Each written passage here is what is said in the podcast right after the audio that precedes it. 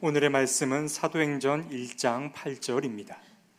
그러나 성령이 너희에게 내리시면 너희는 능력을 받고 예루살렘과 온 유대와 사마리아에서 그리고 마침내 땅 끝에까지 이르러 내 증인이 될 것이다.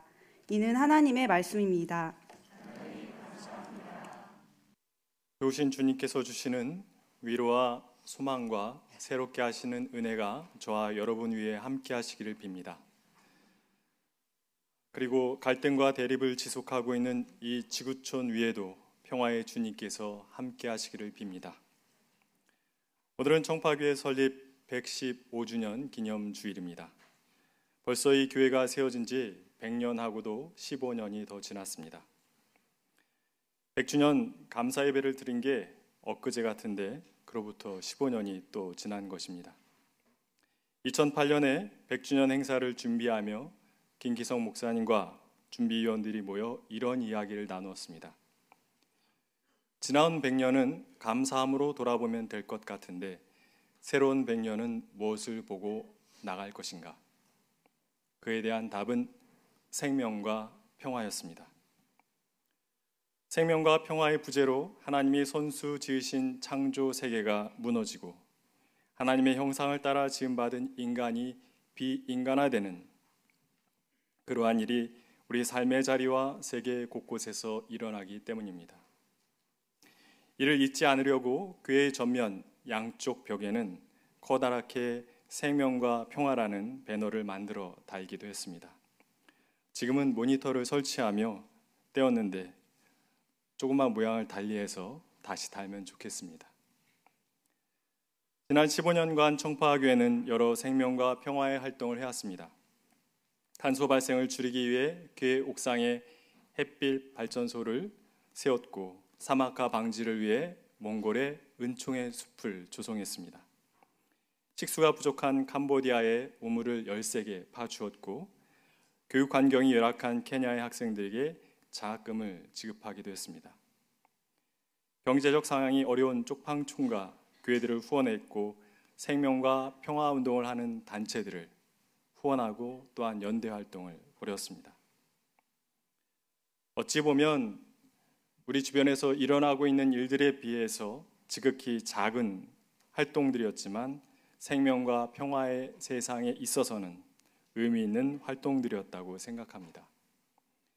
청파 햇빛 발전소를 통해 만들어진 청정 에너지는 53,836kW였습니다. 그 수익 금으로 겨울이면 난방비를 걱정하는 에너지 빈곤층을 지원했습니다. 몽골 사막에 한 뼘만하게 심었던 나무들은 시간이 지나 이제는 성인 키보다 훨씬 큰 나무가 됐고 큰 숲을 이루었습니다. 그리고 몽골의 은총의 숲이 더 풍성한 숲으로 변하는 사이 청파교의 푸른 언덕도 세교가 많이 찾아오면서 이전보다 더 크고 짙푸른 푸른 언덕이 되었습니다. 감사한 일이면서 막중한 책임이 느껴지는 일이기도 합니다. 오늘은 교회 설립 기념일을 맞아 청파교회 설립자인 양 우르도 여사의 삶과 사도행전의 말씀을 통해 우리 교회의 사명에 대해서 함께 생각해 보고자 합니다. 양 우르도 여사는 1878년생입니다. 본명은 알지 못합니다. 세례명 로다를 그 당시 발음대로 표기한 우로더를 이름으로 사용했습니다. 우로더 여사는 양반집에서 출생하여 19세에 출가했습니다. 그런데 결혼 생활은 불행했고 결국 이혼당해 본가로 돌아와 지내게 됐습니다. 그의 남동생은 집에 돌아와 방 안에서만 지내던 누이를 안타깝게 지켜보다가 누이에게 교회에 나가 신앙생활 해볼 것을 권유했습니다. 조심스레 쓰개 치마를 둘러쓰고는 교로 갔습니다. 말씀을 들었는데 좋았습니다. 그래서 빠지지 않고 집회에 참석했습니다. 결국 그 말씀은 우로도 여사를 변화시켰습니다. 방에 틀어박혀 있던 이가 밖으로 나가 말씀을 전하는 전도자가 된 것입니다. 오늘의 서울역 서편 지역에 있는 연화봉 부근에 가서 열심히 복음을 전했고 그 결과 1908년 연화봉 교회가 세워졌습니다. 그 교회가 청파 교회의 뿌리입니다. 그뿐 아니라 우로도 여사는 여자도 배워야 한다는 생각에 연화봉 여학교를 세워 여자 아이들을 모아 가르치기 시작했습니다. 또 우로도 여사는 선교사가 세운 부인 성경 학원에 등록하여 자신이 학생이 되기도 했습니다. 성경 학원 졸업 후에는 전도 부인이 되어 서울과 경기 지역 곳곳에서 복음을 전해 연합원 교회 말고도 여러 교회를 세웠습니다. 노블 선교사의 선교 보고문을 보면 이런 내용이 나옵니다. 노블 선교사는 서울 지역의 전도 부인들을 모아다가 모임을 했습니다. 그 모임에서 여러 교회들이 보고를 하는데 연합원 교회에 대한 보고 내용은 이랬습니다. 연합원 교회의 성경 공부 시간은 재밌고 재밌어서 사람들이 날마다 늘어나고 있다. 노블 선교사는 사람들에게 물었습니다. 아니 연합원 교회는 무슨 일이 있어서 그렇게 성경 공부도 재밌고 사람들이 많이 모이냐? 거기에 모였던 이들의 대답은 이거였습니다. 우로도 전도부인 때문입니다. 우로도 전도 부인에겐 그러한 능력이 있었던 것이죠. 우로도 여사는 1925년 한국 감리교 여성 1호 선교사로 선발이 되어 만주에서 선교 활동을 벌이기도 했습니다. 귀국 후에는 폐교 직전의 상태로 어려워진 연화봉 여학교를 살리는 일에 자신의 모든 것을 쏟아 부었습니다. 그러던 중 1943년 65세 나이로 별세하셨습니다.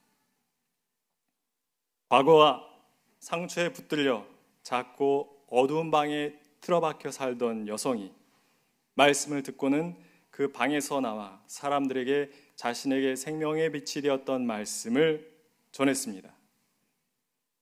이혼녀를 좋지 않게 바라보던 사회적 편견이 있었겠지만 그에 짓눌리지 않았습니다. 그뿐 아니라 그 당시 교육에서 배제되는 게 당연시 됐었던 지극히 작은 자 중에 한 명이었던 여자아이들을 가르치기에 학교를 세웠고 그들을 위해 자신이 쏟아부을 수 있는 모든 것을 쏟아부었습니다. 또한 연화봉 지역에서만 말씀을 전한 것이 아니라 서울, 경기 곳곳에서 또한 만주까지 가서 말씀을 전했습니다. 그렇게 믿음 안에서 자신의 아픔을 뛰어넘고 사회적 편견을 뛰어넘고 지극히 작은 자까지 귀하게 여기며 자기가 하나님께 받은 사랑을 전하려고 했었던 사람. 그 사람이 우리 청파교의 초석인 게 감사하고 자랑스럽습니다. 우로도 여사의 삶을 살펴보느라면 사도행전의 한 장면을 보는 듯합니다. 사도들의 이야기와 우로도 여사의 삶이 다르지 않습니다. 사도행전의 핵심 구절은 1장 8절입니다. 오직 성령이 너에게 임하시면 너희가 권능을 받고 예루살렘과 온 유대와 사마리아 땅 끝까지 이르러 내 증인이 되리라. 성령을 받은 예수의 증인들이 가는 곳마다 교회 공동체를 세운 이야기가 사도행전의 이야기입니다. 처음 성령이 임했던 곳은 예루살렘의 다락방이었습니다. 성경은 그 다락방에 임한 성령이 바람처럼 불고 불처럼 빛났다라고 이야기하고 있습니다. 바람은 하나님의 숨입니다. 태초에 하나님께서 사람을 비치실 때 진흙으로 그 형상을 빚고 그 코에 당신의 생기 숨을 불어 넣어 주시자 그가 생령 사람이 되었습니다. 그와 마찬가지로 두려움과 또한 공포 속에 사로잡혀 있었던 그래서 한 덩의 흙에 지나지 않던 제자들이 하나님의 숨을 마시게 되자 그들은 다시 온전한 사람으로 회복된 것입니다. 불은 새 창조의 빛이었습니다. 하나님은 혼돈과 공허와 흑암이 가득한 가운데 말씀으로 빛이 있으라 하심으로 천지 창조를 시작하셨습니다. 그와 마찬가지로 하나님께서 어둠이 가득하던 그 시대 또한 그들도 어둠 속에 있던 자들이었지만 제자들을 불러 그들을 새로운 빛으로 세상에 세우시면서 세상을 새롭게 창조하기 시작하신 것입니다. 그렇게 하나님으로부터 새롭게 창조된 제자들, 하나님의 빛을 간직하게 된 사람들이 세상 밖으로 나가서 처음 한 일은 기적이었는데 그 기적은 방언이었습니다. 성령의 은사로 인한 일이었죠. 그런데 보다 정확히 말하면 그것은 방언이라기보다는 소통이었습니다. 왜냐하면 유월절 명절을 맞아 예루살렘에 모여든 세계 각지에서 모여든 순례자들이 자기들이 살던 땅의 말로써 그 말을 다 알아들었기 때문입니다. 이 사건은 바벨탑 사건으로 인해 언어가 뒤섞이고 사람들이 모두 흩어져 같이 살 수 없게 되고 끝없이 분열되게 된 그 세상과 정반대되는 세상을 만드는 일이었습니다. 이제 더 이상 사람들이 분열되고 나눠질 필요가 없습니다. 왜? 말이 달라도 소통할 수 있는 성령을 받았기 때문입니다. 소통의 언어. 성령을 받은 제자들은 다락방 문을 열고 밖으로 나갔습니다. 제자들은 자신들이 하나님으로부터 받은 것을 그대로 사람들에게 나눠줬습니다. 하나님께 받은 숨도 나눠주고, 하나님께 받은 빛도 나눠주고, 하나님 주신 소통의 능력을 가지고 사람들과 소통하며 나갔습니다. 그랬더니 어떤 일이 일어났습니까? 평생 일어서지 못하는 자가 일어나 걷게 되었습니다. 큰 질병에 걸렸던 자들이 다 나음을 입었습니다. 심지어 죽은 자도 살아났습니다. 그뿐이 아니었습니다. 부자들은 자신들의 재산을 팔아서 사도들 발 아래 가져왔습니다. 사도는 그것을 사람들에게 나눠줬고 특별히 가난한 사람들에게 나눠주었습니다. 놀라운 일이 벌어진 것이죠. 마음도 나누고 물질도 나누는 치유와 회복이 일어나는 그러한 공동체 교회가 탄생하게 된 것입니다. 그러나 예수를 죽였던 이들은 다시 그 예수를 따르려는 교회 공동체를 없애려고 했습니다. 사도들을 잡아 겁주고 협박했고 죽이기까지 했습니다. 위기를 맞았지만 초대교회 공동체는 들불처럼 번져 나갔습니다. 예루살렘에서 온 유대로, 온 유대에서 사마리아로, 사마리아에서 시리아로, 시리아에서 튀르키에로, 튀르키에서 그리스로, 그리스에서 로마로 퍼져나간 것입니다. 그뿐 아니라 초대교회에서 또 커져간 것이 있는데 그것은 무엇이냐면 하나님이 역사하시는 성령님이 역사하시는 범위에 대한 인식입니다. 그 또한 커져갔습니다. 처음 교회였던 예루살렘 교회는 유대 기독교인만이 기독교인으로 있었던 공동체였습니다. 유대 기독교인들은 사마리아 사람들을 사람으로 여기지 않았습니다. 원수로 여겼죠. 그런데 사마리아 외에도 성령을 통해 회복과 치유 사건이 일어나는 것을 보면서 사마리아는 부정하다라는 인식을 버리고 사마리아 땅으로 들어가서 사마리아 사람들에게 세례 주기를 주저하지 않았습니다.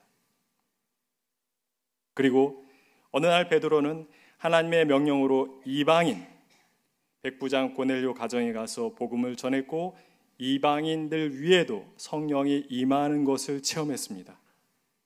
놀라운 일이 벌어진 것이죠. 네, 그 놀랍고 경축한 만한 일을 보면서도 싫어한 사람들이 있었습니다. 유대 기독교인들. 아니 베드로 당신 어떻게 이방인 집에 들어갈 수 있어? 어찌 당신 이방인들과 같이 식사할 수 있어? 하고 베드로를 비난했습니다. 그러자 베드로가 이렇게 이야기했습니다. 하나님께서 선물로 주신 성령이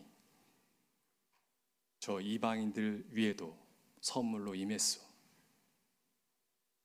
그 말을 듣고 유대 기독교인들이 이방인들 위에도 하나님의 성령이 임할 수 있음을 인정했습니다. 변한 것이죠. 그런데 이제는 또 다른 사람들이 트집을 잡기 시작했습니다. 오케이. 이방인들 외에도 성령 임하고 그들도 예수를 따를 수 있다라는 것 인정한다. 그러나 그러려면 저 이방인들도 할례를 받아야 되고 모세 율법을 따라야 한다. 라는 기준을 제시했습니다. 그에 대해서 베드로와 바울은 반대했습니다. 그래서 초대교회는 함께 모여서 회의를 했습니다. 어떤 게 맞는가? 우리가 이 두 개 중에 어떤 선택을 해야 되는가? 최종 결론은 이것이었습니다. 음행하는 것과 또한 우상에게 바쳐진 제물과 피와 목매어 죽인 것을 금하는 것 외에는 그 어떤 것도 어떤 율법도 어떤 할례도 이방 그리스도인들에게 강요하지 않는다. 파격적인 결정이었습니다. 유대인들은 복음을 위해 자신들이 목숨처럼 그리고 하나님처럼 여겼던 율법과 할례를 내려놓은 것입니다. 성령은 제자들이 앞서 인간이 정해놓은 선을 넘어 역사하셨습니다. 인종과 국적과 언어와 문화와 남녀 성별, 역사적 갈등, 율법과 같이 인간이 만들어 놓은 절대적 기준, 말 그대로 절대적 기준. 그것을 넘어 역사하셨습니다. 초대교회는 성령의 역사하심을 보며 자기들이 붙들고 살던 견고한 기준들을 다 내려놓았습니다. 그랬기에 교회의 범위는 유대인에서 사마리아인으로, 사마리아인에서 이방인으로, 그리고 율법과 할례에서 은혜와 자유로 확장될 수 있었던 것입니다. 만약에 그런 넘어섬이 없었다면 오늘 우리들에게까지 복음은 결코 전해지지 않았을 것입니다. 교회는 넘어서는 공동체입니다. 하나님께서 인간이 만들어 놓은 선을 넘어 역사하셨기에 그 하나님을 따라서 선을 넘는 공동체가 교회 공동체입니다. 수천 년 교회는 그렇게 흘러 여기까지 온 것입니다. 넘어서되 그저 넘어섬 자체를 위해서 넘어서자는 말이 아닙니다. 사랑하기에 넘어서는 것입니다. 바울은 가장 큰 성령의 은사는 방언도, 통변도, 예언도, 지식도 아니라 사랑이라고 했습니다. 자기를 높이고 자기의 영역을 확대시키기 위해서 선을 넘는 것이 아니라 사랑하기에 선을 넘는 것, 그것이 교회 공동체인 것입니다. 저는 작년 가을에 스페인 산티아고 순례를 다녀왔습니다. 교회에서 20년 사역을 기념하며 안식어를 주셔서 다녀올 수 있었습니다. 프랑스 생장에서부터 야고보 사도가 묻혀 있다고 여겨지는 스페인의 콤포스텔라까지 800km를 걸었습니다. 연일 깨끗하고 파란 하늘을 보면서 사방이 뻥뻥 뚫린 대지를 걸었습니다. 참 좋았습니다. 다시 갈 수 있으면 가고 싶고 여러분도 한번 가보시길 권유합니다. 네, 참 좋았지만 고되고 힘들기도 했습니다. 무릎은 시큰거리고 발에는 계속 물집이 잡혔다 터지고 또 아무는 자리에 또 물집이 잡히고 하루에 평균 28km를 걸었는데 걷고 나면 알베르게라고 하는 숙소에서 쉴 수가 있었습니다. 알베르게는 우리나라 제주도에 있는 게스트하우스 같은 곳인데 어, 여행자들이 쉴 수 있는 곳이죠. 어떤 곳은 현대식 건물이었고 어떤 곳은 예전에 교회와 스톤으로 쓰던 곳을 개조해서 게스트하우스로 아, 이 알베르게로 쓰는 곳이었습니다. 제가 산티아고 길 중간쯤에서 묵었던 푸엔테 피테로라는 곳에 있던 성 니콜라스 교회는 옛 교회 건물을 그대로 전혀 개조 없이 알베르게로 쓰던 곳이었습니다. 봉사자 3명에 의해서 운영되고 있었는데 이용 금액도 정해져 있지 않았어요. 5유로를 내고 싶은 사람은 5유로를 내고 10유로를 내고 싶은 사람은 10유로를 내고 돈이 없는 사람은 안 내고 그 교회는 옛 모습을 그대로 간직하기 위해서 얼마나 많은 애를 썼는지요. 교회 전기 시설 자체가 안 돼 있었습니다. 전기가 없어요. 봉사자들은 순례자들을 위해서 저녁 식사를 준비해 주었습니다. 식탁이 차려졌고 식탁 위에는 촛불이 켜졌습니다. 20여 명의 순례자들은 순식간에 중세로 시간 여행을 간 듯했습니다. 이탈리아 사람, 프랑스 사람, 미국 사람, 네덜란드 사람, 독일 사람 여러 나라에서 온 순례자들이 어두운 조명 아래에서 즐겁게 식사를 했습니다. 식사 후에 봉사자들은 순례자들 일행을 재단으로 나와 둘러 앉게 했습니다. 우리는 함께 기도했고 허밍으로 찬양을 오래 했습니다. 아름다운 화음이 예배당을 가득 채웠습니다. 찬양 순서가 끝나자 한 봉사자가 대야에 물을 담아왔습니다. 그리고는 여기저기 물집이 터진 순례자들의 지치고 상한 발을 씻어주었습니다. 아무 말 없이 한 사람 한 사람의 발을 정성껏 씻어주었습니다. 그리고 모든 순서를 마치고는 우리는 함께 밖으로 나갔습니다. 밤하늘에는 별이 쏟아지고 있었습니다. 은하수도 보였습니다.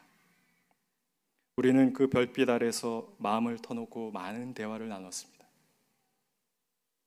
다음날 이른 아침 봉사자들은 순례자들을 위해 아침까지 차려주었습니다. 물론 무료였습니다. 아침을 다 먹고 순례자들은 숙소에서 나와 다시 길 위에 섰습니다. 봉사자들도 따라 나왔습니다. 옛 순례자 복장을 한 봉사자들은 길을 떠나는 우리들을 위해서 기도해 주었습니다. 그리고는 한 사람 한 사람을 깊게 안아 주었습니다. 저희 일행은 다시 순례길을 떠나 걷기 시작했습니다.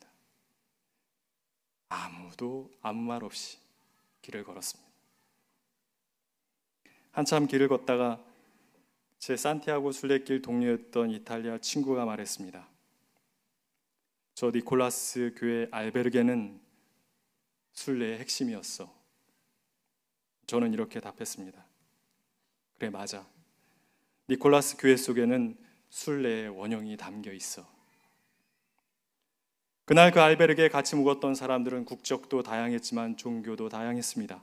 카톨릭 교인, 개신교인, 무종교인, 그리고 성별도 나이도 직업도 길을 걷는 이유도 다 달랐습니다. 그러나 그런 인간이 만들어 놓은 수많은 차이로 만들어진 선은 아무 의미도 없었습니다. 아예 거기는 선이 없었습니다. 순례자들을 위한 봉사자들의 사랑은 모든 순례자들의 지친 몸과 마음을 위로했고 순례자들을 하나로 만들어 주었습니다. 우리는 그 안에서 위로받고 하나됨을 느꼈고 거기다가 길을 걸어갈 새로운 힘도 얻었습니다. 성 니콜라스 교회, 스페인 작은 시골에 있는 그 허름하고 오래된 교회, 그 안에는 교회의 본질이 있습니다. 바울은 복음을 땅끝까지 전하길 소원했습니다. 그 당시 세계관 속에서 땅끝은 스페인 북쪽 해변 피스테라라고 부르는 곳이었습니다. 바울은 로마를 거쳐 스페인으로 넘어가 그 땅끝까지 가서 복음을 전하길 원했지만 그는 그러지 못했습니다. 바울은 로마에서 순교를 당했기 때문이죠. 바울, 그는 지리상의 땅끝까지는 가지 못했지만 저는 그가 우리 신앙인 모두가 이르러야 하는 믿음의 땅끝까지 이른 사람이라고 믿습니다. 바울은 율법에 대한 열정이 대단했던 사람이었습니다. 그는 당시 세계적인 대도시였던 길리기아 다소 출신이었고 로마 시민권자이기까지 했습니다. 유대인이었지만 얼마든지 많은 권한을 누리며 한 개인으로 꽤 괜찮은 삶을 살 수 있었습니다. 그러나 바울은 그 모든 것을 내려놨습니다. 율법에 헌신하기 위해. 바울은 예루살렘으로 가서 가말리엘이라고 하는 랍비 밑에서 율법을 배웠습니다. 그러다가 하나님과 성전과 율법을 무시하는 예수의 잔당들을 보게 되었고 분노했습니다. 바울이 율법을 애정하는 만큼 율법에서 벗어난 자들을 증오했습니다. 율법을 허무는 자를 하나님을 허무는 자요 바울 자신을 허무는 자처럼 여겼을 것입니다. 바울은 예수의 잔당들을 모두 죽이고 싶어 했습니다. 바울이 다마스쿠스에 있는 예수의 잔당들을 체포하러 가던 중 갑자기 하늘에서 환한 빛이 그를 둘러 감쌌습니다. 바울은 앞을 볼 수 없게 됐고 말에서 떨어졌습니다. 땅에 엎드렸습니다. 그때 하늘에서 음성이 들려왔습니다. 사울아, 사울아, 네가 왜 나를 핍박하느냐? 바울이 되물었습니다. 누구십니까? 주님이 답하셨습니다. 나는 네가 핍박하는 예수다. 저는 그것이 바울의 땅끝이었다고 생각합니다. 내가 하나님의 이름으로 없애려는 자가 바로 하나님일 수 있다는 인식. 그것이 우리 모두가 이르러야 하는 땅 끝입니다. 내게 생명의 호흡을 불어 넣어 주시고 어둠 속에 있던 내게 빛을 주시고 나 같은 자마저도 귀히 여기시고 말을 건네 오시는 그 하나님이 내가 무시하고 내가 하나님의 이름으로 비난하는 사람 속에도 동일하게 역사하실 수 있는 분임을 인정하는 것. 그것이 우리가 이르러야 하는 땅끝이란 말입니다. 초대교회가 유대인만이 아니라 사마리아인도 인정했을 때 초대교회는 땅끝에 이미 이른 겁니다. 초대교회가 유대인뿐 아니라 이방인에도 성령이 임했음을 인정했을 때 그들은 또한 땅끝에 이른 것입니다. 자신이 목숨처럼 여기던 율법과 할례를 내려놓고 이방인들을 사랑으로 안았을 때 그들은 땅끝에 이른 것입니다. 땅끝은 우리 사이에 너와 나 사이에 수많은 이름으로 존재합니다. 그 땅끝까지 이르러 주님의 증인이 되는 것이 교회의 사명이고 청파의 사명이며 우리의 사명입니다. 청파교회 초석 우로도 여사도 그 길을 가셨습니다. 내가 인식하는 세계보다 하나님의 세계는 훨씬 크다는 것을 인정하며 삽시다. 하나님의 하나님 우리에게 주신 사랑을 전하기 위해 인간이 만들어 놓은 많은 선들을 함께 넘어섭시다. 내가 하나님의 이름으로 무시하는 사람 속에도 하나님이 계실 수 있음을 우리 함께 인정합시다. 그것이 우리의 사명입니다. 날마다 우리 모두가 땅 끝까지 이르러 주님의 증인이 될 수 있길 기원합니다. 다 함께 거듭의 기도를 드리겠습니다. 주님, 청파교회 설립 기념일을 맞아 땅 끝까지 이르러 내 증인이 되라는 주님의 말씀을 새롭게 새겨 보았습니다. 우리가 만든 세계 속에 하나님과 예수님과 성령님을 가두지 않겠습니다. 오히려 하나님의 사랑을 전하기 위해 인간이 만든 여러 선들을 넘어 서겠습니다. 더 나아가 내가 하나님의 이름으로 비난하는 사람 속에도 하나님이 계심을 인정하며 살겠습니다. 주님, 오늘 우리의 결단을 지켜 주시고 이 마음 가지고 날마다 땅 끝까지 이르러 주님의 증인이 되게 해 주십시오. 예수님의 이름으로 기도드립니다. 아멘.